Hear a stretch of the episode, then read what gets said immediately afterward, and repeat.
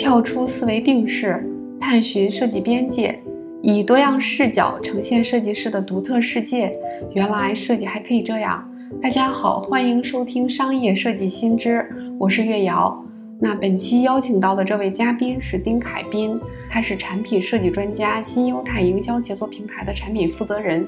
曾任职于联想、五八同城、三星中国设计研究所，从事互联网产品体验设计多年，曾任职两家世界五百强科技企业，负责过上亿用户、千万 DAU 的产品。目前呢，以创业者的身份进入 AIGC 领域，研发出服务于内容营销从业者的产品——新优泰营销协作平台，主张通过智能化设计为企业提供服务，探索在营销场景中为行业从业者在创作呀、管理呀、分析不同链路中提供解决方案。同时呢，我们也邀请到了站酷网的总编辑季晓亮。季总编做客了本期节目，和我一起对谈丁老师。那丁老师从产品体验设计到产品经理，再到 AIGC 的创业者，他会基于自身的从业经历，分享自己的成长与发展路径，以及他是如何理清思路，进行主动探索，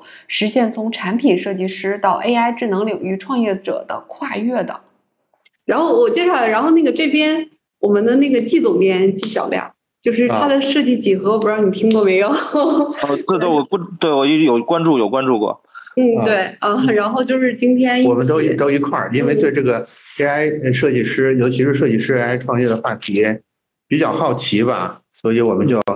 一块儿聊一聊。那就请丁老师先简短的做一下自我介绍吧。嗯，好，行，那那我就做一下自我介绍。那个，嗯，大家好，我是丁凯斌，然后是基本上从业。十来年的产品设计师，过去有一段经历，其实是主要都是做产品设计这一块嘛。然后我从其实从二零一二年我就开始参加工作了，然后有一段时间在三星，然后有最近五年的时间，其实都是在五八同城，然后做设计方向的工作。然后我其其实是从去年十一月我离开了五八，然后我就出来了。出来了之后，我说做一些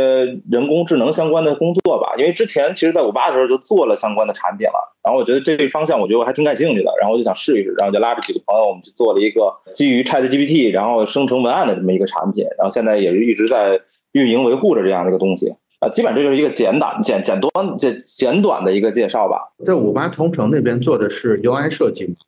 对我其实学的是视觉传达嘛，然后那个从事的也就是产品设计这块方向的东西，主要还是 UI，然后做的都是那个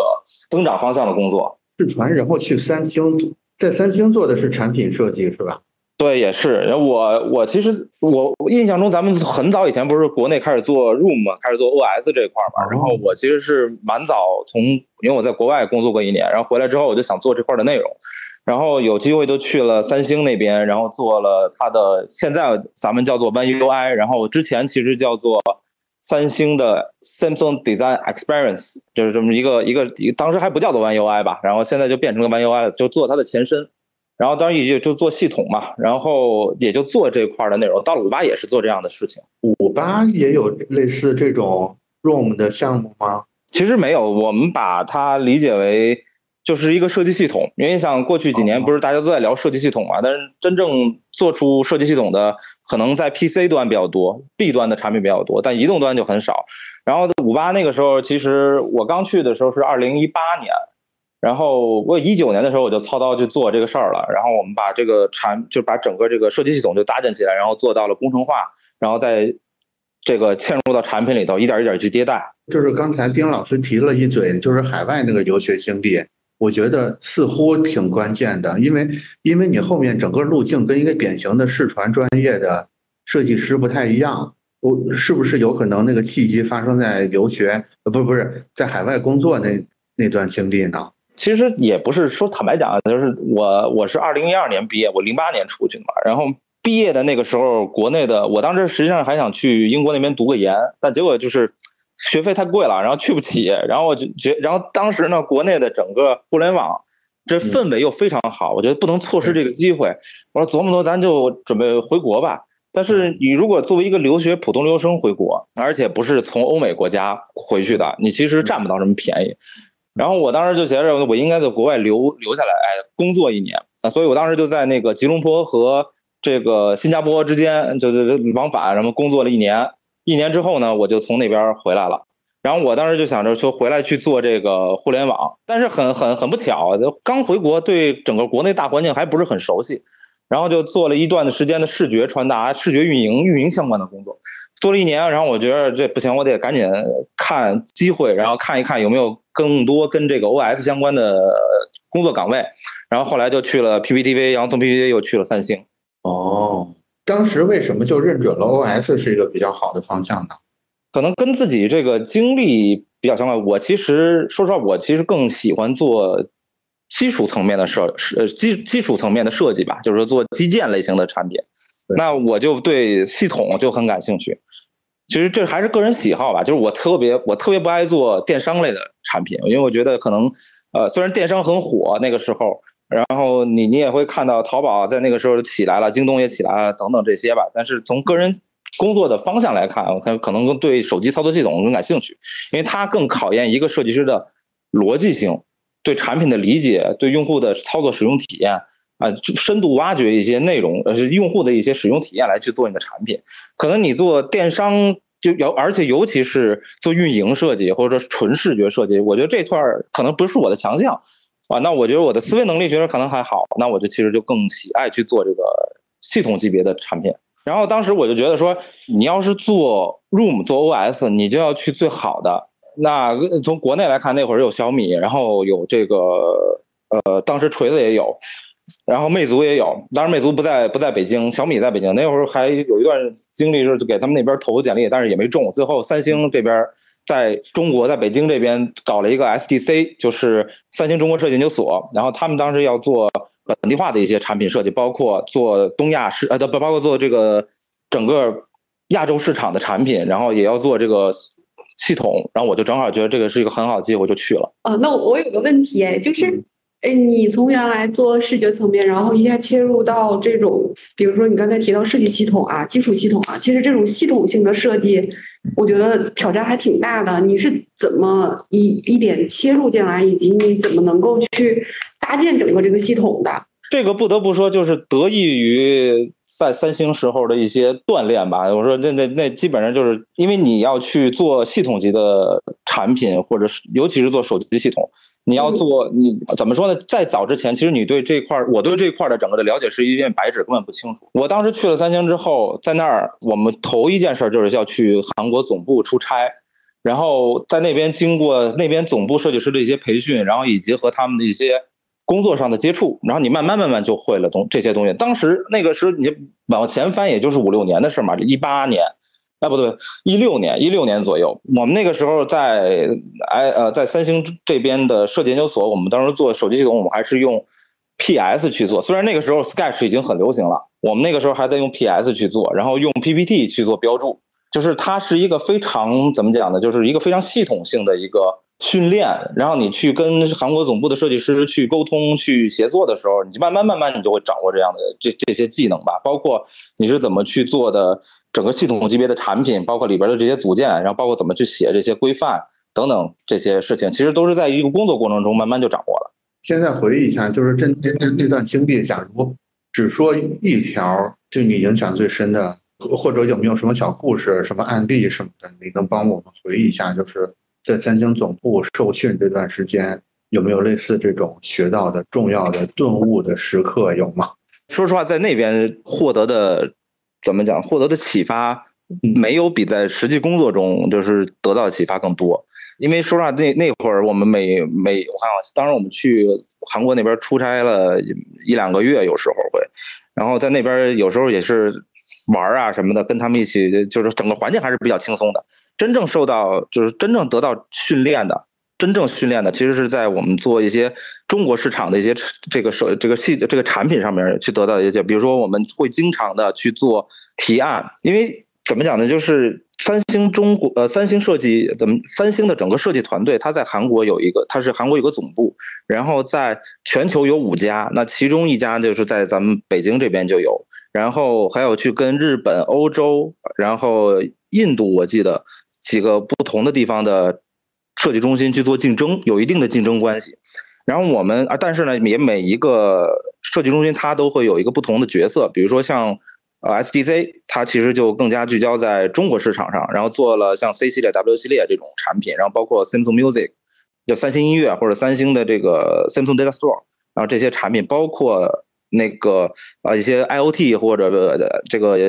AI 相关的产品。那这个时候我们其实就要做很多的设计的提案了。那你拿出来的设计提案，你就要讲你的 design story，然后你就拿你的 design story 要和其他的国家的这个设计团队去做一些 PK。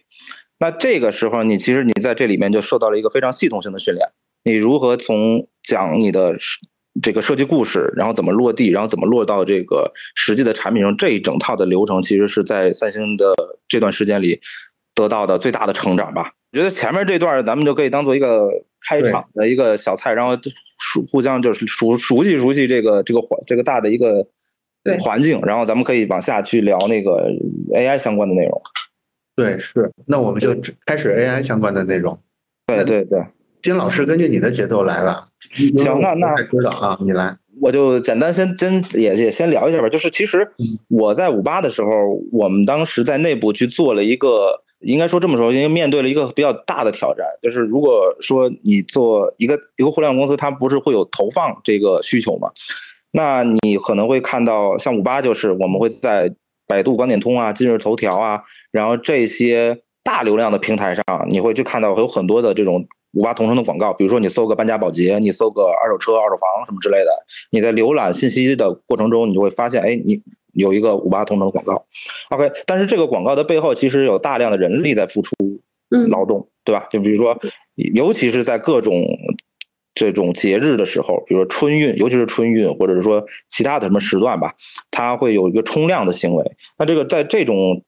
条件下呢，我们就需要组织大量的设计师去绘制这样的广告啊。以前有个段子嘛，就是说一个一个一个人让一个设计师让他搞一千张。这不是天方夜谭吗？我们觉得这不可能，那你就得投入人力去搞这个事儿。比如说你二十个人、三十个人，你去在短时间内搞一千张、两千张的广告图出来。那我们当时就面对这个问题。那到了年底，横向的去组织很多的设计师来去产出这样的内容，然后来满足业务的需求。但久而久之，这就不成正比了，或者说 ROI 不成正比了，就是你投入产出比不高。所以我们当时就想，那我们要不要去搞一个产品出来？是吧？我们把它能通过机械化、自动化的方式、智能化的方式，把它生成出广告内容。因为当时，呃，阿里巴巴的路班已经出了很久一段时间了嘛。那其实从我们的这个，从从五八同城和淘宝上来讲的话，我们其实的商家比例也很大，也很有很多的商家。那我们就想着是我们人家阿里巴巴能做一个，我们为什么不能做一个？啊，而且那个时候五八也没有这样的一个系统，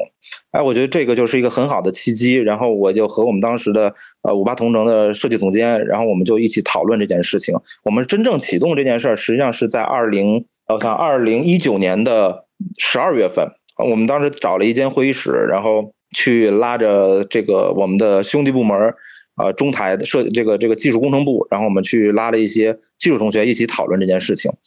然后我们当时也很很很。就想的很丰满，故事很丰满。比如说，我们有抠图啊，有生成啊，有延展呀。我们来提出各种不同的这种人工智能设计相关的需求，然后呢，通过技术方案去落地。然后我们组织了二十多个人。那实际当中，就我们整个这个就盘下来，觉得这件事儿是可搞的，而且并且能给业务带来一定的收益，或者说减轻一些过去投入很多，然后我们把这人效给提起来这样的一件事儿。所以我们当时就决定去做这件事儿。然后我们当时第一个版本实际上是在二零二一年的二月份上的线，过完年回来差不多就上线了。但是我们发现有一个问题，就是你做这么一个产品，它有点消耗技术开发，就是技术同学的人力。我们最开始的想法很简单，就是你做了一个模板，然后让技术同学给你开发出来，开发出来然后上线。然后但是呢，你在出第二个模板的时候，技术同学还是得给你开发第二个模板，所以这样就变得。没有降低成本了，反而人力成本就增加了。你不仅消耗了技术呃设计同学的时间，你也消耗掉了技术同学的时间。所以我们就在想把这个产品做一些改变吧。然后我们就在同年的四月份，我们又改了第二个版本。那个时候我们就有一个初步的雏形了，就有了我们的模板的能力。那这里边就有接下来就就做了像生成，还有这个呃抠图。啊，逐逐步的我们把整个产品从一个功能慢慢叠到了四个功能，然后开始也是对内也小范围的去测试，去拉一些呃业务的同事，然后一起去帮他们跑这个效果，然后看看线上的数据怎么样，然后是不是也去帮这个广告投放的同学去做一些生成相关的东西，然后这样我们就把这个项目整体的就跑起来了。嗯，就是我听到这儿有有两个问题不太明白。第一个问题就是咱们做的这套系统，它底层的原理是不是也是类似模板这种？也就是说，我把比如说一张 banner 图，我可能有一个大标题的区域，可能有个底图的区域，可能有一个什么副标题，有一个什么主主体物品，我就做一些这样的定义之后，然后是其实更底层在于我我要。去更换我定义好各个区域里边的物品，就是用这种底层原理实现的，咱们的这种生产能力还是别的什么原理？大概原理是啥呢？对，您您说的其实对，这是我们当时做的第一步。第一步最简单的方式就是把我们的模板标准化、格式化之后，然后用替映射的方式替换里边的内容。比如说我已经定义好了模板里边的标题、主标题、副标题，然后我们只需要通过用户输入他的文案，我们去替换。这个 JSON 文件里边的数据就可以了，但是这个其实不是很高效的方式，因为比如说我有五千个模板，你怎么你你再怎么生成，它也就这些。所以我们当时还有一种策略，就是一个是把原文件标签化，比如说按照行业、按照视觉、按照这个类型做一些分类，然后二一个呢就是我们添加元素，就是因为你模板量你有那么多，OK，但是你不可能让。设计同学一直在给你产出模板吧，对吧？这还是很消耗设计人力的，所以我们就增加元素，然后增加元素和模板，然后进行交替的这种替换，然后逐步去生成更多的。那个时候就走生成，但是有些我们去看了一些竞品，看了友商的这种生成的结果，就我们其实发现它的那个逻辑也是比较简单的，就是最开始就是模板替换，而且他们还有一个可能没有做到的，但是他们应该是可以做到的，就是主体物的遮挡。啊，那个时候其实我们就想到了，其实这个地方到这个块为止，其实它还没有和人工智能相关，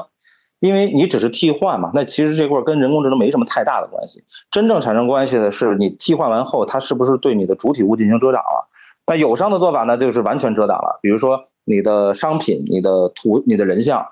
你替换上去了，OK，然后呢，你的文字内容去把它的脸或者商品的主核心部位遮挡了。那这张图我们可以称之为就是坏图、死图，用不了。所以我们在那个我们这个时候就想解决这个问题，我们就上了人这个深度学习的能力，然后就判断了主体物是不是会被这个文案遮挡，我们就把这个问题给解决掉了，然后就变成了说我生成的结果它不会被呃文案不会被主体物遮挡。所以在这一块儿开始，我们其实就用了。这智能相关的东西了，用的最深的其实就是更更更更不用说就是在抠图里了，那完全是人工智能相关的东西。是刚才你提到了竞品，其实就是我刚才说有两个问题嘛，就是竞品就是我想问的第二个问题，也就是说至少到二零年四月份你们上模板能力的时候，在我看来你们并没有跟 Canva 之类的这种模板，呃所所所谓设计模板的网站有什么太大的差别。所以，其实我想问的是，这个阶段公司是怎么看待这个项目的吗？因因为市面上明显已经有解决方案了，你们做的也只不过是跟解决方案类似的。我我比较好奇的是，当时当时你们做的这个尝试是用一个什么样的方式去继续推进下去的？但当然，像你刚才说的，就是主体物遮挡这儿，我会认为说，你们至少在一些局部的功能上是实现了对康瓦之类的超车的，但是。在你没有发生超车之前，我想知道是怎么让这个项目存在下来的，尤其是在五八这种这种比较大的机构里边。怎么说呢？就是它本身其实，你像我们自己做这样的一个项目，它本身是一个从设计中心的角度去出发的。那它的核心的目的就是为了提效，就是为了减降低设计人员在这方面的投入，就是我不需要重复性的去设计模板。那前期我们在做完了这个功能之后呢，其实它已经满足了我们一定的需求了，就是说不需要投入到投入那么多的人力去搞这件事儿。然后我们就做通过这个系统就能生成来很多的模板，而且尤其是基于原来那些数据来看的话，嗯，然后如果这一步已经是达到了第一个里程碑了，所以其实拿到了第一个奖牌之后，我们就比较好往下走。那第二步就是说，我们就看给业务怎么去赋能。所以，如当我们想继续往下推的时候，说要做的事情就是要找到业务的，就说白了就是要找到需求方。那我们刚开始解决的是内部需求，我们要解决外部需求。外部需求我们就要找业务，找业务就先找到了我们的这个二手车的这种业务，我们去帮助他们去实现抠图。而且那个时候其实蛮巧的，就是业务方他们原来有这样的一个能力，使用的是三方的，结果三方的这种服务停掉了，然后没有办法继续支撑支撑他们的业务了。我们那个时候又刚巧又做了这个能力，所以就正好就是接上了。接上了之后呢，就很很快的去应用到他们那个现实的业务当中去了。就持续就跑起来，那就等于又拿到了第二个奖牌，又可以往第三个去进行推进了。所以其实怎么说，有一部分我觉得是很多的是幸运吧，就是你你做你刚好在做这件事儿，然后人家正好也需要这个东西，那就正好就达成了这个合作。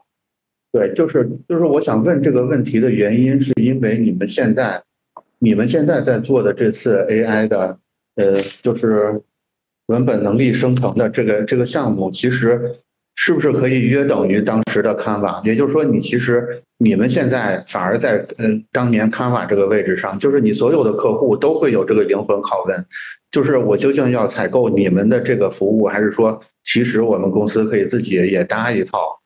对，其实其实这个就对，我是想想从这里边找到一些线索。怎么说？我们当时有做过估算。就如果说啊，就先不说外部商户，咱们就说内部的这些业务方，他如果去买，当然人家竞品其实做的很完善了，有时候，但有一个问题就是版权是他们最大的壁垒，应该说是应该也是说是问题点吧。就比有时候你会看到咱们很多呃企业里边，它的这些业务方，他们去怎么讲，去去使用，比如说 Canva 也好。搞定设计也好，他们会用到他们的产品页面里头，但实际上这还是有一定的版权风险问题。所以我们其实当时就切的什么？因为我们所有的素材都是自有素材、自有内容，就是业务方使用，包括生态去使用，商家生态去使用，没有版权问题，我们都能帮助他解决。所以当时其实就是这个点，然后能去，尤其是我们的那种广告嘛，有的时候你可能会买的是视觉中国上的图片，但是有些的的内容设计上面，你是 Canva 和呃，搞定设计它不一定能满足，尤其是运营方的需求。尤其怎么说呢？比如说你像你像五八的这种业务，它的很多的广告设计都是非常非常的只给的那种形式的。比如说很很很明确的文字信息，然后很简洁的这个结构，然后还有这个就视觉中国上的图片内容。那有时候你会在三方平台上，它是找不到这样的内容，因为它它它没有接人家的接口，没有提供没有这样的图片内容给的供给，或者说它这种模板也不符合。呃，业务方的一些诉求，而且大部分的时候啊，就是一个广告内容的投放，它可能会来来回回换好多图片。那你说运营同学他哪有时间去搞这些事儿？就我们在调研的过程中也会发现，运营同学他他更多的精力是在投放上，在数据分析上，所以这个时候他就需要把这个需求提到给设计师，然后设计师来去完成这个动作。但设计师呢，人力又有限，那你在基于设计师的这种过去的内容上的沉淀，去把它搭成一个系统出来，给到业务方去用的时候，反而其实是提升了两方的效率了。所以他们就更愿意去用内部的系统，就是反而也他们当然也不能说他们就不用外部的三方的这种产品，这也不可能。所以我们也是在满足他们的一些需求吧，然后来逐步的去替换他们去购买外部产品。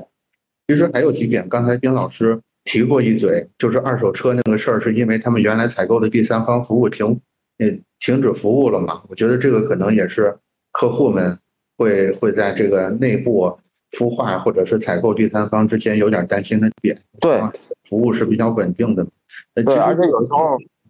而且有时候你会去发现，你使用三方平台的这些产品的时候，它是有个有效期和渠渠道的要求的。有些的内容它不一定能运用在你想。投放的这个渠道里面去，就就是我刚才突然想到一种一种解法，就是这些第三方平台的解法，它是不是可以，比如说当时的卡瓦，他他找到你们说，我们愿意给你们五八做一个私有化的部署，或者针对你们的个性化的需求，就是系统底底层仍然是呃仍然是卡瓦类似，或者是搞定他们的底层能力，但是他愿意呃为你们这种大客户做一些私有化的部署。或者个性化的开发是不是就是一个两全其美的解决办法了？对，确实也有不少这种找我们的，说一个是一方面是给你内容供给，一个模板的供给，这个图片的供给，然后再一个就是私有化接进来嘛。那但是我们自己内部评估，觉得前期投入还是太高了。比如说你像你一个私有化部署，它其实就是几百万呃一个费用在那儿摆着，你在没有看到任何收益的前提前前前提下，你其实不不敢轻易去花钱去买这些产品的。明白。再一个，其实是因为我们当时也做完这个产品之后，觉得。呃，要服务于我们自己的商家，我们不大愿意使用说三方的平台给到商家使用的三方的平台吧。如果说他要使用三方的平台，在我们的这个体系里头去使用三方平台，那他不如直接去使用三方平台。就说到现在吧，最近吧，因为刚才也聊了一下，在五八，为什么我其实去做人工智能 AI 相关的这种 AIGC 相关的产品，其实是因为在五八的时候有做过这样类似的东西。然后当时其实我在五八的时候，我发现了另外一个需求点，那就是说，你提供的产品给到运营去使用的时候，在他的业务中的使用的时候，你发现他们有很强烈的文案诉求。然后那个时候呢，还不知道有 Chat GPT、OpenAI 这个事儿。然后我们当时就在想，哎，我们要不要做一个文案生成的产品，嵌入到我们的这个系统里头，然后去给到我们的商家去用，或者给我们的内部业务去用。后来我们就调研了一番，但发现很难的一点是中文的语料库不行，而我们自己的语料库也不够。那你想生成来的内容的训练的样本量就很少，那你能就能就不能拿到一个很好的结果。所以那个时候，所以我从大概从对，就是我们后来哎，OpenAI 这事儿出来之后。我就开始用了 ChatGPT，然后去和我们几个朋友去做了一个 AI 相关的产品，然后去满足我们之前那个诉求。比如说，我们就就通过生成文案来去生成营销文案，来解决一些自媒体内容相关的和营销相关的场景里边的需求。就是现在正在做的这个项目了，是吧？对对。你你们这个项目能能简单介绍一下吗？比如说叫什么名字？就是啊，可以。网址是什么？主要功能是什么？类似的。我们这个产品就叫做新优新优泰，然后我们实际上做的是聚焦在这个营销协作平台，然后为提供的就是给这个营销从业人员去使用的。那我们对标的产品就是美国的 c o p AI 或者是 Jasper，啊，然后当时我们做调研的时候也发现这两家公司他们是最早使用 ChatGPT 的，当时好像使用的是三把，让他们去做了这么个产品出来，然后很快就。拿到了很大量的融资，然后以及很多的这个呃用户量，然后我们因为之前做斑马嘛，就做我们之前做的这个产品，然后我就想着先按照他们这种方式，我们把这个产品先跑起来，然后提供给我们自己身边的朋友和客户去使用，看看效果。所以我们当时就很快在四三月份四月份我们启动了这件事情，然后用了一个月的时间，我们在五月。五月中旬，我们上线了这个产品，然后到现在应该是现在是六月底嘛，七月嘛，我们还正在持续维护运营中。目前的使用情况怎么样啊？使用情况先不方便透露吧，因为这里边其实还有一些用户体量的数据啊，还有一些日活用活的相关的。但是整体来看的话，我们用户的反馈其实还是不错的。呃，当然了，我们也承认，其实有很多。就我们现在刚刚开始做，也是做这些基础层面的事情。然后未来我们肯定还是会要把，因为我们把营销这件事情理解为三三三个阶段嘛。比如说我们从呃营销前中后这三这三个阶段去看这个整个流程。然后我们希望的是解决呃从业者的工作流的事情，而不是说呃你像 CopAI 或者像的 Jasper，包括国内有很多这种同类型的产品，他们都是其实注重在我输出的只是输入加输出，拿到了输出结果这事儿就完了。但我们其实不并不认为说你拿到了输出你就结束了整个使用，我们应该是说你拿到了结果之后怎么去管理你的内容，然后以及怎么去提供为你提供分析。那尤其是在营销这个场景里头，我们需要大量的内容上的分析分析，而成本最低的、效果最高的、快最快拿到结果的，其实就是文案的这个怎么讲？文案的。替换，比如说我一个文文案，我可以做 A/B 测，可以做很多测试。那我们就需要的是提供给这样的，我们需要做的就是满足这样的类型的需求。比如说你做的在我们的系统里头，我们会给你 A/B 测的方式，然后以及通过呃结果来告诉你做一些预判吧，以及对一些我们整个系统里边用户沉淀的内容的数据做一些对比，然后帮助营销的从业者。然后去做一些决策性的东西。我有一个问题啊，就是比如说你们刚才我我不知道我不知道理解的对不对啊，就是你们的价值主张是你们会对工作流有更好的结合和嵌入，尤其是我会认为，尤其是对于中后段的，就是就是这个文案实际应用之后的效果是怎么样，有更好的结合。我理解的对吗？就是对，您啊，对，您也没错。嗯，所所以，我这儿有一个问题啊，就是你比如说中后段会涉及到很多客户比较敏感的信息，我现在听你说完，我直觉上会觉得挺难拿到用户这个充分的授权的。你比如说，你比如说他他用你们这个生成文案，然后然后投放到投放到一一，比如说。阿里的这个这个电商系统里面去，我会认为说，甭管是你们的客户还是阿里，他们对后续的这些数据都会比较比较敏感。但是如果你拿不到这些授权的话，你后面这些甭管是 A/B 测也好，还是还是基于 AI 的种种改进也好，就无从谈起了。这个问题你们怎么解决的呀？我们最开始的时候有一个特别大的构思，说我们能不能做一个一键发布，发布到人家的平台上，就是也包括说你能不能从人家的平台里拿到调到数据过来，但这事儿肯定不现实。所以我们更多聚焦的实际上是在用户或者说一个单一用户以及多个用户，比如说一个小团队、小部门他们的这些运营人员在这里面沉淀内容的一些分析。哦，对，所以我们不可能也拿不到人家外部的一些数据进来去做分析的。当然，我们也可以提供说你手动录入、手动导入的这种形式。但我觉得这个其实是对于这就可能就跟用户隐私相关了，就是人家不一定愿意给、愿意愿意把你的把自己的数据往上传。所以我们更多的是聚焦在文案内容的分析上面，然后能不能拿到这个自己用户的这种结果，然后去做分析，然后以及和。整个系统里边所有用户的结果去做分析，给它推出来一个更好的结果。就是你们更多的还是依靠，比如说内部评审类似这样的东西来实现反馈的，对吧？对，我们肯定是做一个内部的机制。我我其实还有另外一个，我的问题可能比较多，比较尖锐啊。就是假如说呃 Copy AI 或者 Jasper 他们也要进军国内的话，你们你们除了刚才那个工作流更好的结合之外，还有别的什么应对的思路吗？首先，我自己判断啊，就是 Co Copy 或者 Jasper，它应该是不会进入中国市场。然后第二个呢，就是如果说他们不进入中国市场，其实现在咱们国内很多大厂都已经有这样现成的方案了。就比如说，呃，你你不管是百度的文心一言也好，还是阿里的那个通义千问也好，其实它都有这样的呃工具存在，而且他们可能会更好的去结合到它的这个实际业务当中。数据，他们就真的有数据了。对他们是真的有数据了，所以我们其实，在最开始切入的这个用户的群体上来讲，可能会跟他们有一些区别。所以我们最开始做的是什么？做的是自媒体相关的内容。你像阿里也好，它这比如我们拿阿里来举例，它其实更多的是在电商上。然后我们自己也体验过阿里的那个呃阿里妈妈出的一款文案生成的，但我们其实觉得目前我们自己生成的效果肯定是要比他们要更好一点的。当然不不排除因为我们自己使用的是 ChatGPT 这个接口。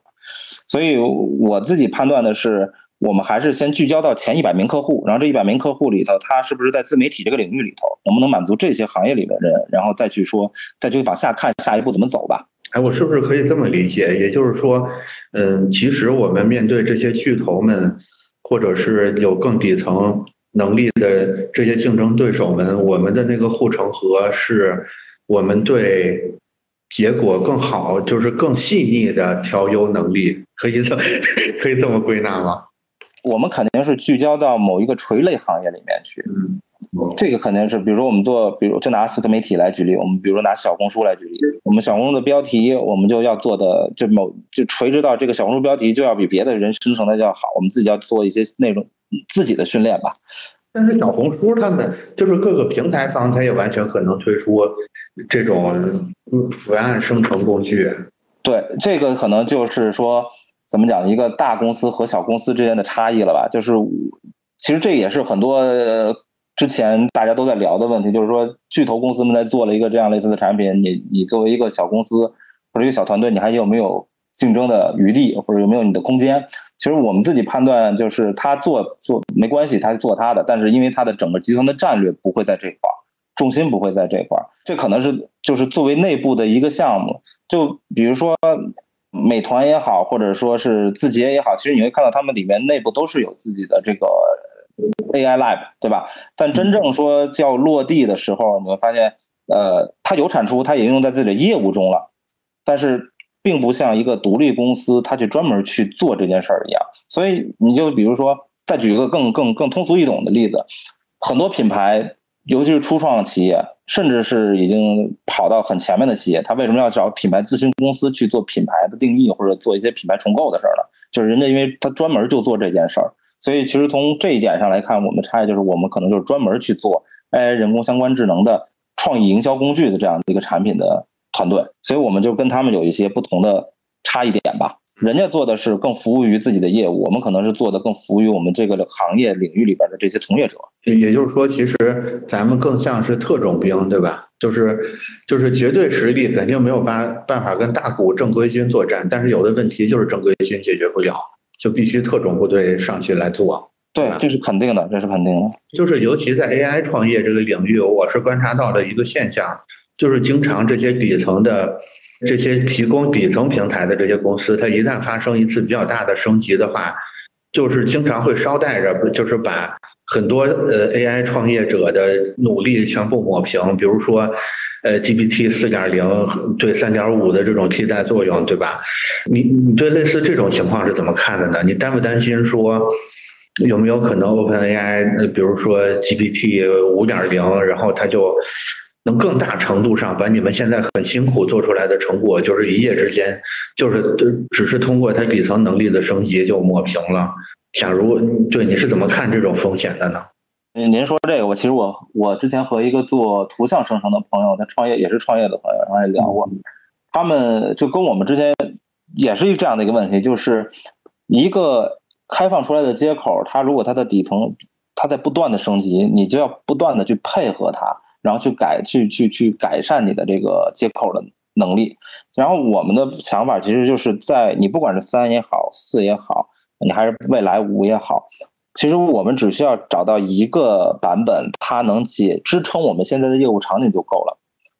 你不需要让它去升到更高的级别，除非你的业务有需求。就比如说我今天要用文案生成，那我其实三可能就已经满足我了。那在如果我能升到三点五，当然更好，因为三点五的能力要比三更强一点嘛，而且它有一些还是符合在文案生成这个这个方这个这个范围内的。那你要想升到四，那你就先要看咱们的业务需求有没有这样的场景支撑，比如说四可以看图，可以识别图像了，那我们的业务场景有没有这个需求？如果没有，其实不大需要，我们只要找到一个稳定的版本就 OK 了。明白，我的理解里边就是你们的策略跟 Midjourney 会比较像，对吧？Midjourney 自己也是没有最底层的能力的，但是它就是对对 diffusion 这种技术有一个很好的调优，用这种方式来实现了对官方对对于底层的这种至少效果上是明显超过这种底层公司给出来的，即使它用的不是最先进的技术，但是它能做出最赏心悦目的成果，大概是这样。对，而且另外一个，其实如果只依赖于一家。其实，如果只来依赖于一个模型，其实风险也是蛮蛮高的。所以，还是尽量的，比如说现在要有一个，对于新的创业者来讲，我我我自己的判断是说，多接一些国内的模型。那，迟早像你如果能拿到，比如说文心一言的也好，或者通通一千万的也好的这种这种接口，那其实尽量的去使用国内的一些接口来来来放到你的产品里头，有一定的保险吧，兜底方案至少。嗯。是的，是的。刚才有有聊到，就是说你面向的都是一些自媒体客户，你为什么会选中这样的一个服务的对象呢？怎么说呢？因为自己也做吧，就是我我就是因为自己也玩这个东西嘛，所以其实两方面，一方面是营销嘛，营销层面的事情，然后之前有做过，然后也大概了解他们的这个需求是什么，那这是一个切入的群体，然后再一个是自己。也做自媒体，也玩小红书啊，也玩抖音啊，也大概知道我自己想要什么。就是我我会发现说，怎么讲呢？就是也和之前做设计师和变成了一个产品经理去去负责一个产品的一个最大的变化。就之前我们都是假设性的去设计产品啊，有时候也会我们会去隔着一层啊去接触用户。但是你当你成为真正的这个产品的使用者的时候，其实你应该更从自己的需求点去出发。然后挖掘你自身的需求，因为你要做这个行业，你就要你你要做这个产品，你要进入这个行业，你要成为这个行业里边某一个角色，那你就要从自己身上去挖掘这个需求，把你自己的需求变成一个系统性的产品，然后提供给更多有同类型需求的人使用。所以你就得让你自己成为一个自媒体的，就是怎么讲，就是得让你自己成为一个自媒体里面的这个人，你得去玩自媒体，或者你去做营销相关的事儿，那你就更清楚需求在哪儿，怎么去解决用户的痛点了。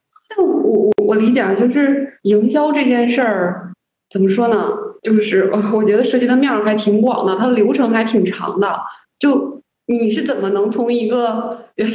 一个技设计师，然后最后要要到一个体验交交互体验，然后最后又切入到 AI，然后又切入到一个自媒体人的一个视角去做营销这件事儿？我觉得，那你怎么在你的产品里面解决这个整个的营销流程的搭建，以及对于营销每个细节点的这个理解呢？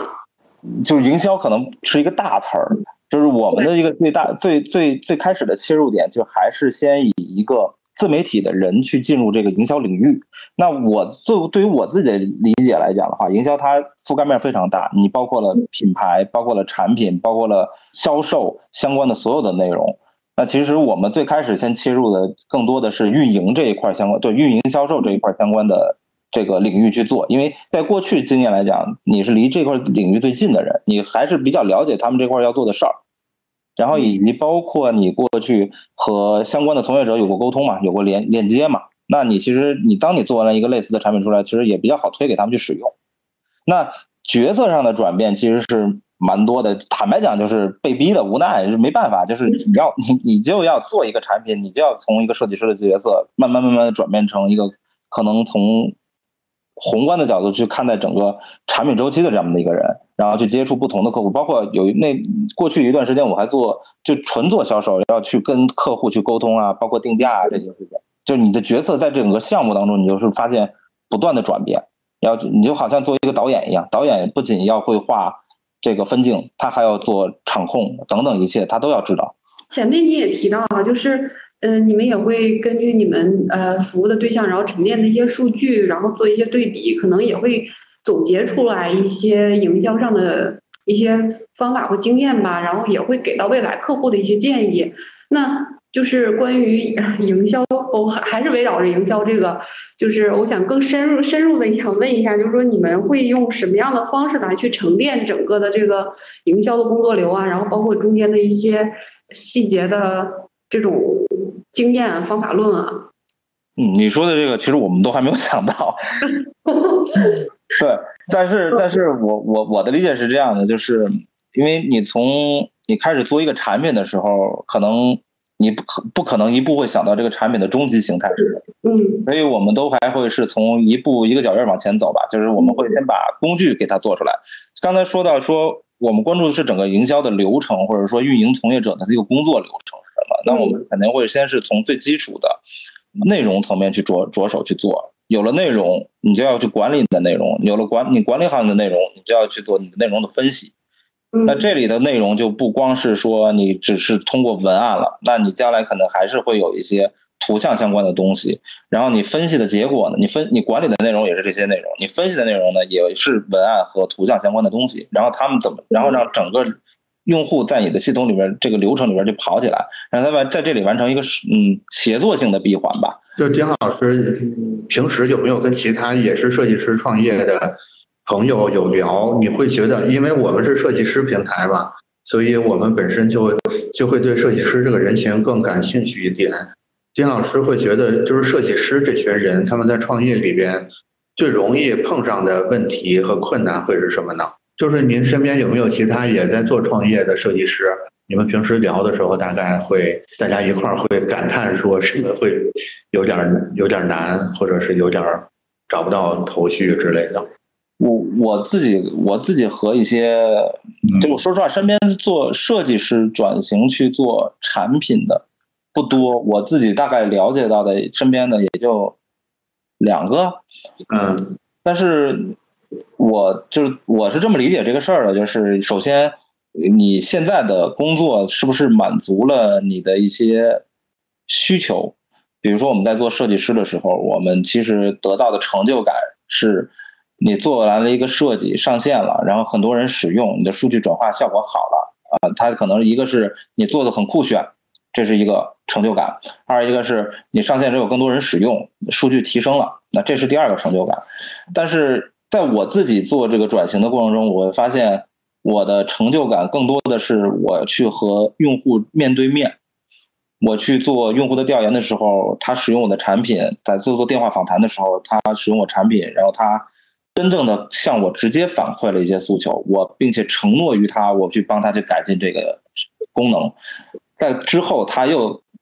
这个怎么讲？他又通过我我的改进，然后再给他带来了更多的收益。这个成就感其实从自我就自我而言来讲，是远大于你做了一个设计上线并且数据提升的，因为这个感觉更货真价实一些，而且你能跟你的用户客户直接面对面的沟通。而这个是相比之前最大的一个变化，而且再一个呢，就是，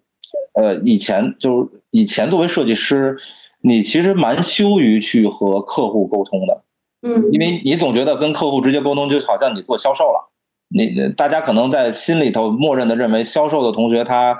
就就是一个销售嘛，他会跟不断的跟客户沟通，就觉得这个事儿。不是设计师应该做的，但其实恰恰不然。我觉得你作为一个设计师，如果你想做一个更好的设计师，你不仅要与销与客户沟通，你不仅要成为一个销售，你不仅要成为一个产品经理，你应该这么说，就是你除了产品经理之外，你应该更接接近于产品经理，就跟产品经理一样，去跟客户直接面对面的沟通。然后这样的话，其实你获得的成就感，你了解这个项目也好，你做的产品也好，你你你会比别人做的更深。那这是走得更远，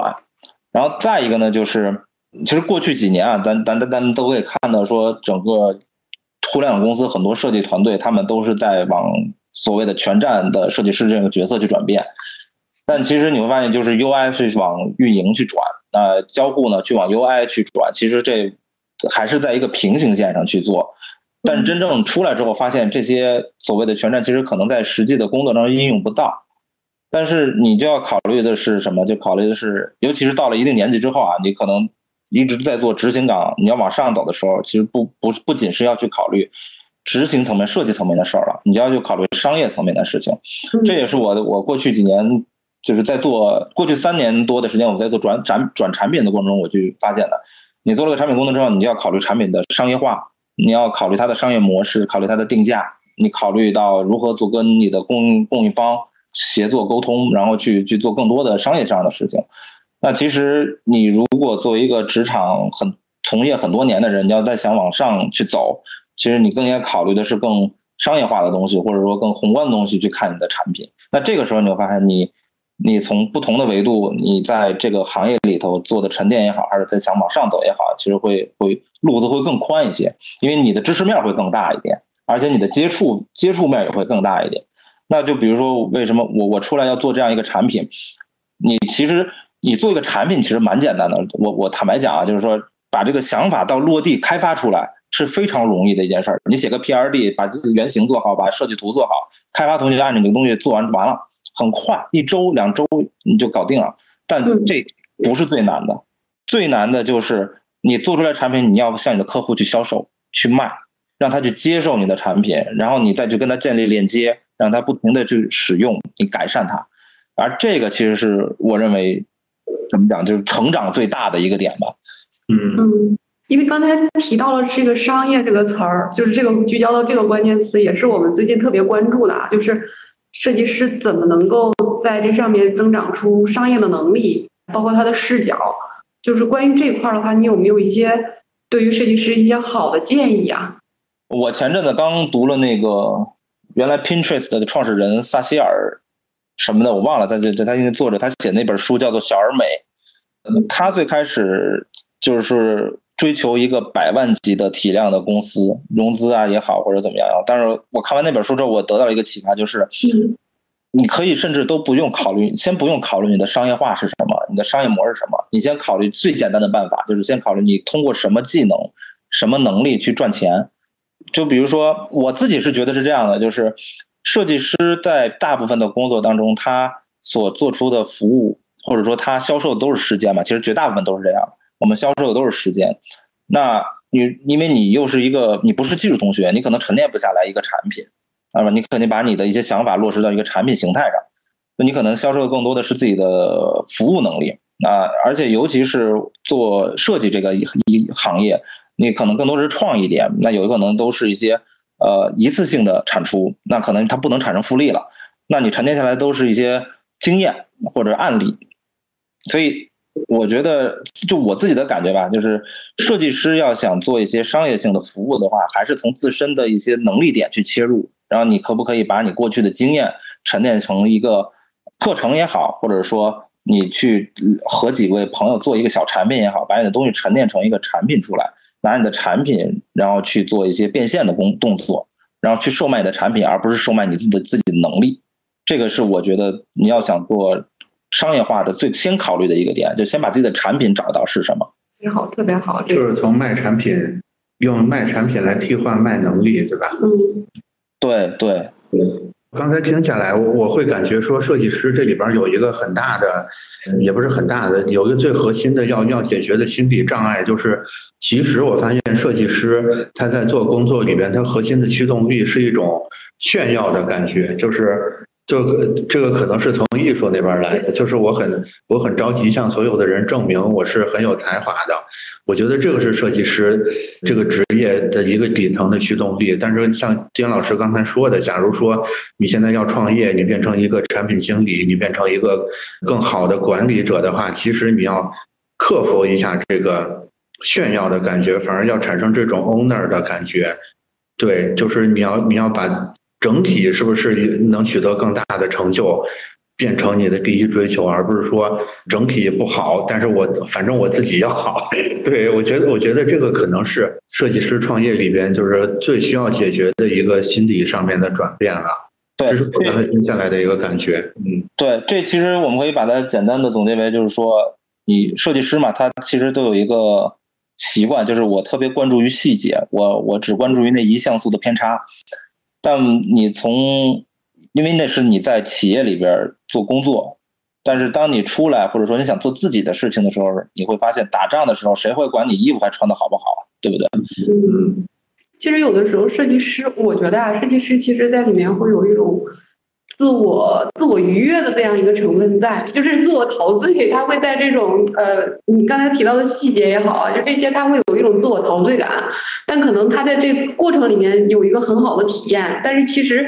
可能就是把格局再放大，然后可能说你你在这个过程中，比如说落地成一个产品，它能愉悦更多的人，把这个列为目标的话，说不定也就能成就了。对，是的，是的，是的，其实。这个归根结底，它其实是就是怎么讲？就是原来我们思考的这种思考的方式，更多的是偏向利己的，是吧？就是有利己的思维，你会在呃工作当中才会产生了一些沟通的障碍，或者说是比如说一些问题。但有时候你当你出来，或者当你真的想自己做一个产品，给服务给更多的人的时候，你先要考虑的是利他嘛？我就让别人成就。就有句话就是说，你帮助别人就等于帮助自己，你别人获得了成就。你自己才能得到更多的成就，就是可能在这一方向的这一方面的话，就是设计师要有一定的要有做出一定的转变，就是很有时候我们再回说到这个职场当中，你比如说产品经理，就是年轻的时候，我们产品经理和设计师经常会有冲突，是吧？我们在追求美感还是追求商业商业价值的这个这个问题上老产生冲突，但这事儿其实没有冲突。啊，这这这事儿其实个很好解决的事情，就是你大家是不是都是有一个利他的思维？你你最终服务的是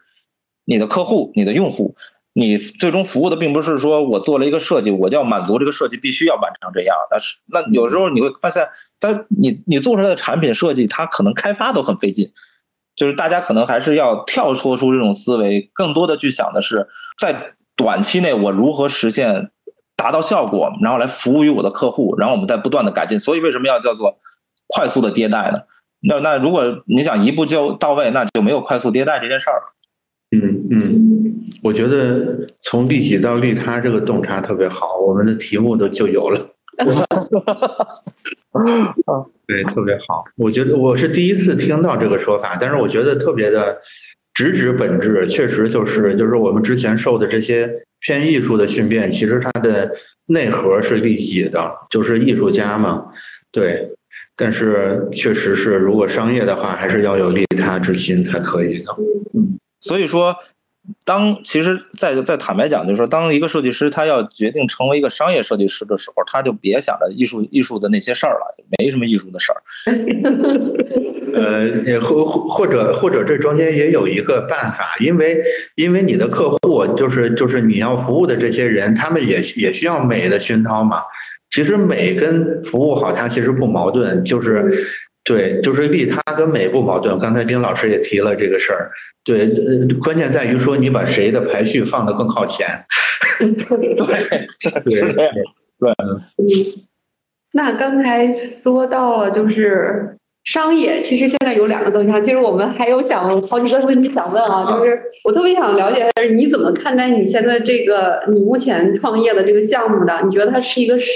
它到底是一个什么类型的？然后是一个什么样的生意？有就其实特别想知道你对于你你目前做的这个事业是怎么定位的？OK，其实我我自己觉得啊，这个事情要说定位，其实还是蛮难的。就是你因为你从一个职场的环境里出来，然后去做自己的事情，你其实一直是在摸着石头过河的，因为你要不断的去探索或找到你的。最终服务的客户，就是我也不敢说，我拿出来的这种产品，我们就上来就能明确的定位到给服务到那些客户上去，因为你在你在服务于他们的时候，你会发现他们的需求在不断变化，然后你的可能你的定位也在不断变化，对吧？你的产品今年可能是你可能你在做了几个月的文字文案生成的之后，你会开始做一些图像生成的东西，因为你会发现有些在追求数据的增长上，你要不择的手，你要去不择手段嘛，获得一些用户嘛，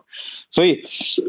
谈不上什么，就怎么就是怎么讲呢？就是说，服务就是你的商业上的更深入的思考吧。就是我我现在其实更聚焦在说，把我们的这一百个客户服务好，让他让他更满意于现在的这个产品使用。其实这个就是怎么讲？这个可能就是更加浅显的就理解吧。就是他，我不认为他叫一个创业，可能说我都不认为他这个真正意义上的创业，它就是一个很小很小的生意。就好像我现在就能把它比喻为说。呃，我我就像是在卖我的过去的经验，把它过去的经验沉淀到产品上了，然后呢，把你自己能力系统化出来了，然后再服务于更多的人。但他谈不上一个，就我们最开始的聊聊一些初创的公司的时候，我们就也和这些初创公司朋友去接触的时候。还有一些那些投资机构去聊的时候，你会发现很多创业者他们也都在聊一个很画一个很大的饼。但我我自己现在的感觉就是说，其实以前也是，以前也会画很大的饼，为了拿到更多的资源嘛。但你出来之后，你发现你就是一个人，你就是个光杆司令，然后你你需要做的事情更多。你你你你你你是画了个很大的饼，但真正的需不需要这么大的饼让别人吃？我现在反而觉得没太必要。所以我们就可能是更踏踏实实的去看，把小的这种产品让它实现快速的盈利，实现收支平衡就 OK 了。所以可能谈不上更大的一种商业上的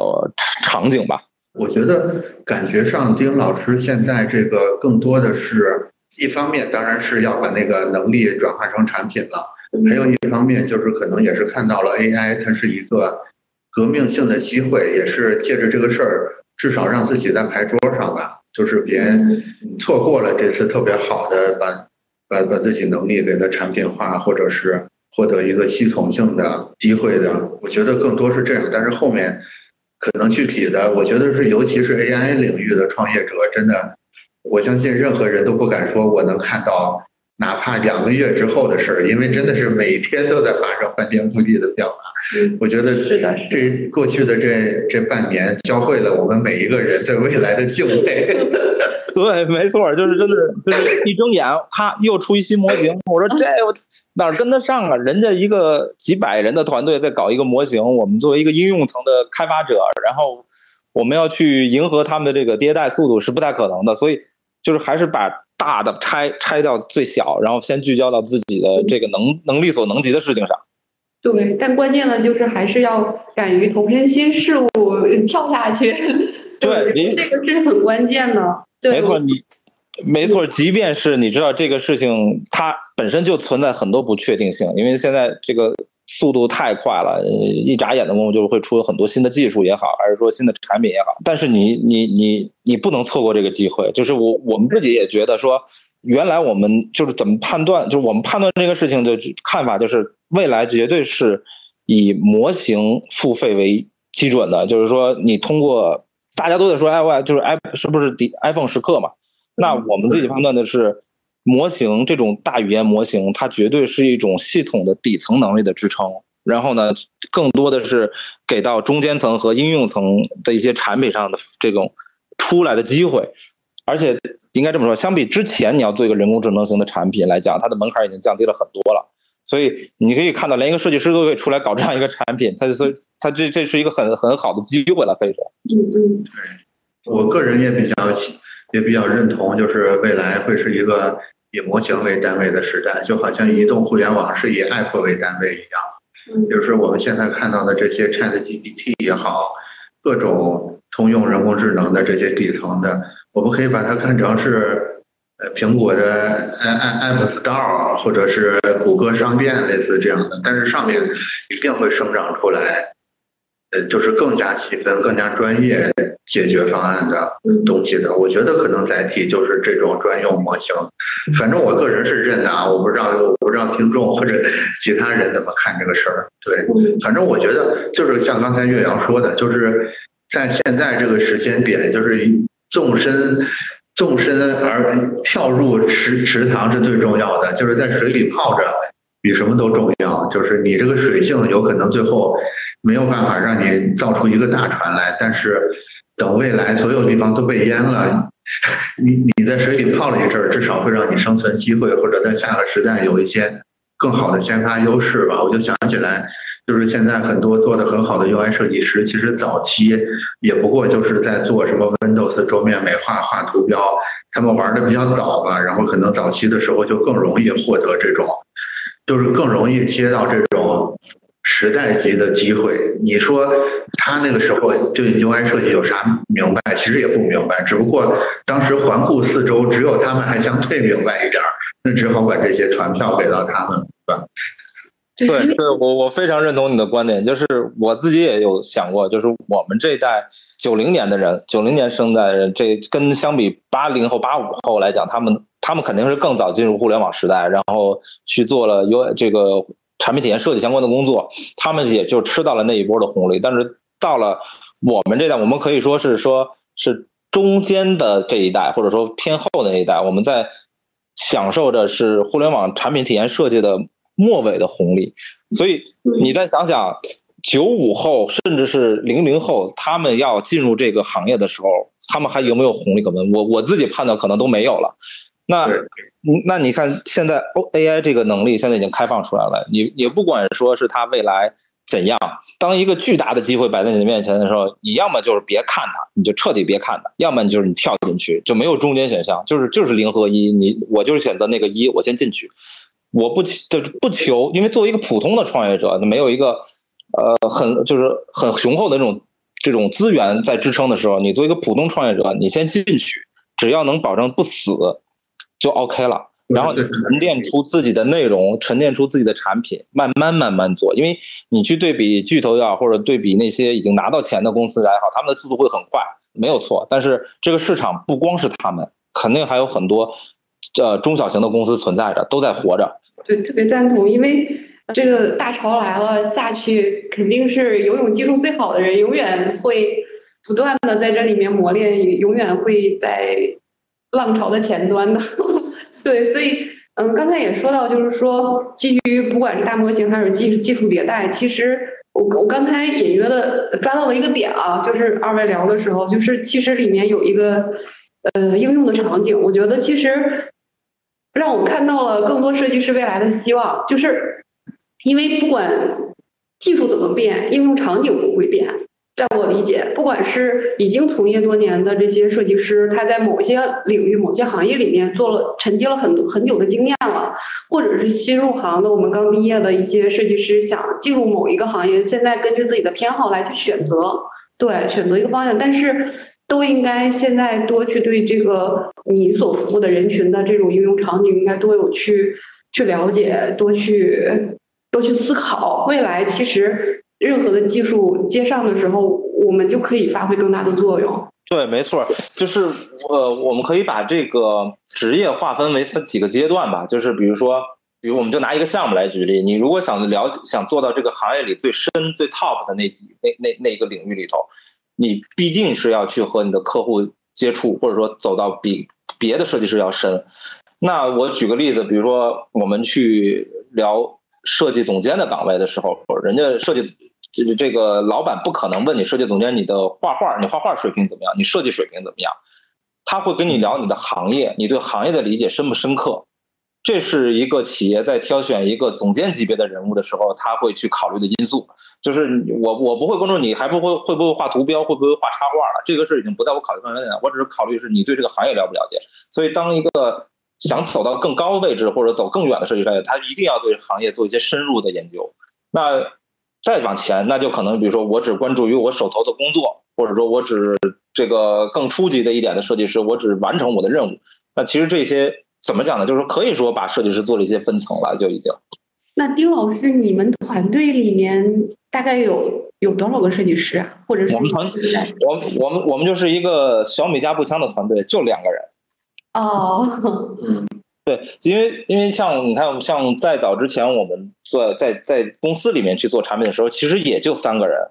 当你去判断这个事情值不值投入的时候，我的建议就是你不要去。呃一上来拉那么多人，之前吃过亏嘛？比如说我们拉了七八个人来搞这个事儿，但你真发现投入不了那么多人，而且有些时候人都没事儿干，你也没那么多的需求，所以你在前期的时候一定要是把一个人当三个人用。当然这个可能有点卷啊，但是这实话。如果说你是这个产品的创始人以及主导者老大，这个项目的老大，那你就要把自己当做三个人来用，然后尽量的降低你的成本的投入，能在不花钱的地方就不花钱。啊，比如你比如说硬条件你要去，包括说实话就包括，呃，你去租个办公室啊，或者说你去做广告投放，这些前期都不需要做，先把核心的精力都放在产品的研发上，然后拉到核心的用户，这个其实就是作为无论是你是设计师还是说你是其他领域的创业者，你不是干设计的，你任何产你包括产品也一样，就是先把。一个是先把自己当三个人用，二一个是就聚焦在你的产品上，聚焦在你的客户上，其他的其实都不要关注。这个也是为什么，我觉得这个也是为什么创创新就是创业者总是有机会的原因。其实我们发现，就是每一次每一次这种产业的迭代，或者是有这种新的加入者，逐渐能能战胜之前的巨头的原因，都是因为他们在这种就是一有一种。数量级，或者是就是对，是有一个数量级的成本的节约的。对，这个这个也是巨头们不得不面对的问题。就是比如说，比比如说很多点，就是他他的团队，假如说有一百人，他他可能就是要来回开会讨论，然后传达，然后检查，然后什么评评绩效，来来回回浪费超多能量的这个事儿上。这个这个其实是给所有这个。创业者留下的一个机会，所以我特别认同丁老师这一点，真的就是能怎么省就怎么来，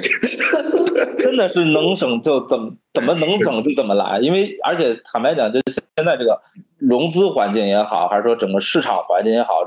不太积极向上的这么一个环境里头，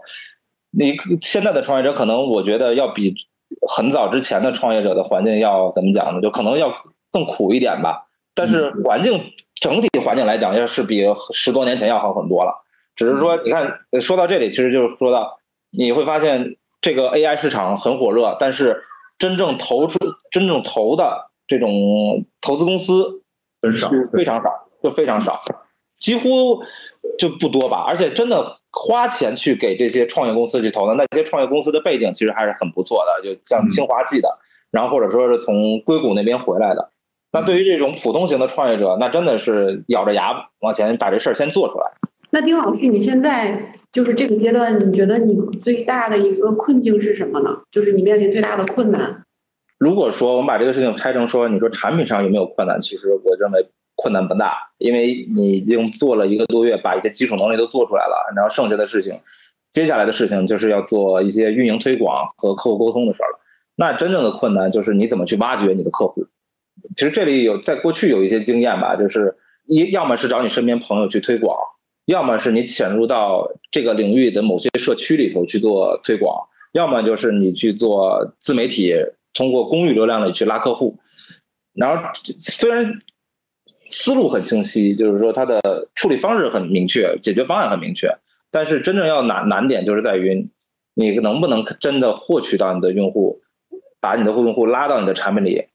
然后再根据用户的需求去改进你的产品。这个可能就是目前对我来讲比较难的事情。就是你比你一个要么就是口碑嘛，那你其实这个用户的增长速度也可能要看看能不能达到自己的预期，这可能就是相对比较困难，接下来比较困难要做的事儿了。就是之前你在五八同城那份工作的时候，其实做 UI 做增长方向的，就是那个时期有没有给你沉淀下一些关于怎么做增长、做转化能有更好的一些方法论吗？我现在谈，我觉得谈不上方法论吧，就是一些个人经验吧。呃，首先我理解增长这个业务是，尤其是增长团队的设计师，他所做的工作就是围绕这一个指标，就是增长。那这个增长我们可以理解为是用户的增长。拉新，然后还有一个就是留存的增长。那你你像我做负责的就是五 IP 的这种首页呀、消息中心这些一级页面。那我们其实更多的是要给到业务方的一些流量的导流，我们会去看怎么去做一些数据上的分析。那更多的其实更做的都是数据上的分析。然后还有就是你去通过数据的分析，然后怎么通过页面的设计策略、产品上的策略，去给到业务方做一些流量的转分发和转化。那就怎么讲呢？从个人经验来讲，我我我我自己觉得，你作为设计师，可能最先明白的就是你要把你的那个产品的数据吃透、理解透，然后你的业务的指标是什么，然后围绕业务指标，让你去做你的产品的设计。这可能是我觉得最比较最实用的方法论，而不是说，嗯，我们怎么通过怎么讲？通过当然后面，比如说我们通过调研也好啊，通过设计方案也好啊。做个体验也好，但我觉得那个都可能是很很偏后的。最重要的、最重要的就是你要把你产品的目数据指标理解透。而且我们当时做到做产品、做做这个设计的时候，我们最先关注的就是业务的指标是什么？目目指标，你你你你要通过什么方式去做达到你的指标？然后再拆解往下拆，往下拆到最后一层，你可能才是说我做什么样的设计来支撑上层的这些需求。那刚才你你聊到你的困境的时候，有没有考虑说摒弃所有过去的这些经验？我就对，然后有没有一些新的能够去适用你现在这个 AI 产品的一个增长的手段呢？坦白讲，没有，因为因为这么讲吧，就是咱们在企业里做增长的设计的时候，那里面你要刮掉的都是真金白银，比如说，呃，做广告投放，你。几百上千万的，或者甚至达到亿级别的一个投资，那那肯定不是一个创业者能做到的事情，对吧？就比如说，我们获取增长的核心手段是线下，啊，你比如还有线上，线上呢就是在三方平台去做广告投放，然后在一个线下平台去做广告投放，比如说电影院、火车站，然后电梯，啊，不是说电梯那个地铁。嗯，这些渠道去获得线下的流量，然后把它导入到你的 APP 里去，这是我我理解我看到最多的增长方式，那就是广告，对吧？然后，那你到了人的人进来了，到你的产品里头，你做的更多的不是就是用户的增长，你更多的是留存了。你打开了，我要去做你的这个用户的留存，然后怎么去做到用户的转化？其实，在 APP 里做的是更多的事情。但是你从这个过去的这个经验来看，你想把它做到创业。创在你做创业的时候，你想运用过去的经验，其实是非常困难的。就是首先第一个是在企业里头是多个部门支撑，然后你去推动这件事情，有钱在那摆着，就很钱能解决的事儿，肯定就不是事儿。然后你作为一个创业者出来的时候，其实你没有这种资金的支撑，那你就要想到能不能通过呃公域流量里头去拉一些用户进来。那你在不花钱的前提下，那你就只能去通过一些。媒体渠道，比如说，我举个例子，比如说，你你去找三十六氪，你去做免费的曝光，这是可以有一些影响出来的，但是转化其实不太明不太好。那你还可以去做自己自做，呃，如果你自己之前写公众号啊，以且你自己之前有一定的在这个行业里头有一定的影响力，那你就可以就通过自己的渠道去找一些朋友来进来，这是一个私域的流量的获取获客。然后再一个就是从公域流量里头。那你就得去找小小红书也好，抖音也好，然后你去自己做自己的 IP 也好，或者做什么样的内容也好，把这些那个用户从这个渠道里拉进来，这就是作为一个创业者来讲，前期最能使用到的几个渠道吧，来去做增长。嗯，就是有钱的手段和没钱的手段。对，这就是穷人的手段嘛。对，不同阶段的经验可能是没有办法复用的。是，嗯，对，确实是。你我我这么说吧，就是比如说我们在过去工作中做一些设计方法，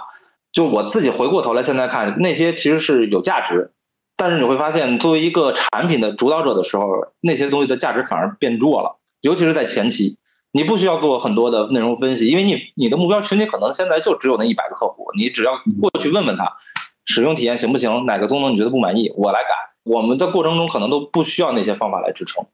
因为你的体量可能都没有达到那个级别，你就可以先放弃那些方法，然后通过更多的只给的方式，给给跟用户之间直接沟通的方式来解决问题。反正嗯嗯。那差不多了，我最后来试着收个尾。好的。对，我我我会我会觉得说，设计思维其实是我们非常宝贵，但是可能同时我们感知感知并不强烈的一个核心的资源。就是刚才丁老师其实也有大概提到，就是设计师他会天然有一种基于假设的思维方式。当然，丁老师说的时候，呃，重重点是在。呃，重点是在说这个思维方式里边不太好的一面，就是不太接地气。但是我认为这种基于假设的这种这种小步快跑或者这种发散式的思维方式，同时包含着非常大的正面能量。我觉得这个其实，如果我们要给设计师创业或者是设计师们，呃，继续在职业上有所。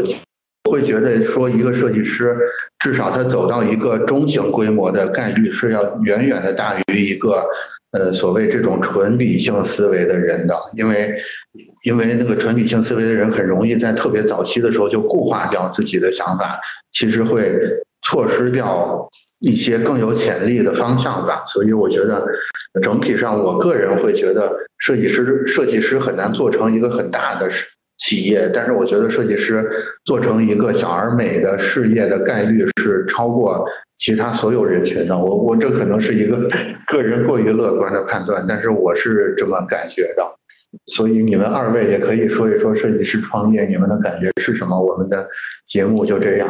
然后岳阳先来，最后让丁老师收尾。就是今天聊完，你觉得设计师创业有什么新的感慨？嗯，我觉得其实设计师创业的话，要要重新审，要重新审视自己，要重新站位。其实有的时候设计师会习惯性的站位为我就是设计师，我应该怎么样，然后始终就会就像知识的诅咒一样，就会被被诅咒住。我觉得应该破除这个诅咒，然后更多的是应该站在刚才我们也提到了，就是。有从宏观的视角，从商业的层面，然后技术的应用，然后包括更多的去洞察洞察人，对，去观察人，然后去能结合行业的发展。我觉得。可能设计师创业要打开格局，要站在更高的角度，爬在山峰顶上吧。等你看到更好的风景的时候，也许你就知道我应该画出一个更好看的画是什么样的。就用设计师的一个理解去对，所以可能得先要爬到那个更好的有风景的地方，打破以前的自己，对，才能迎来新的自己。对，感觉。站在不同的地方看到更好的风景，你才知道我的我的我的设计也好，我的艺术就是艺术也好，我应该。达到一个更高的一个什么样的审美层面？对，但是一定要要置换出来。嗯，丁老师，那丁老师，我你们刚才说的时候，我也在我也在思考。嗯，就是我觉得，首先是设计师如果决定出来创业的时候，他首先先脱掉自己设计师，先脱掉自己的孔乙己的长衫，这就是设计师这个角色，把自己作为一个设计师过去的这种想法先放一边，先不要以美的角度。去出发，去考虑自己所做的这种内容也好，还是服务也好，还是产品也好，先要想，先要聚焦到你的能力是什么，你服务于谁，然后你怎么去赚钱，就这三点，我觉得是所有的创业者他都需要考虑的。他变现到底靠依赖什么去变现，然后。第二个呢，就是说不要上来就思考我是不是服务了一个更大体量的人群，没有价值也没有意义。先聚焦到小而美上，聚焦到我们能不能服务十个客户、五十个客户、一百个客户，然后呢，再去根据你的产品的不断的功能上的增加或者说丰富，然后你慢慢慢慢去扩大你的这个服务的生态。就是总总结下来呢，就是说。呃，当你从一个设计师转变成一个产品角色，或者说产品一个创始人的、创始人的角色的时候，你可能真的要摒弃掉一些过去的从业相关的经验，把这些经验往后放，而去去变成另外一个角色，去深入到另外一个可能你甚至有些不熟悉的领域里头，但你一定要抱着一个谦虚。的态度去学习，去跟人多跟人接触，多跟人交流。当然，而且并且在整个过程中，一定保持着积极乐观和向上的心态。这无论是在你创业也好，还是在我们的工作当中也好，一定要就是积极乐观和向上，来去解决用户的需求，来来达到自己的这个目的。就是这个，就是我自己感觉到，设计师从产品或者是到创始人这样一个阶段一个转变的一个心态吧。我们今天的节目就到这里了。非常感谢大家的收听。如果你有感兴趣的话题呢，可以给我留言。同时，我们也为听众朋友们创建了听友群，欢迎大家的加入。具体加入方式可在每期详情里查看。下期再见。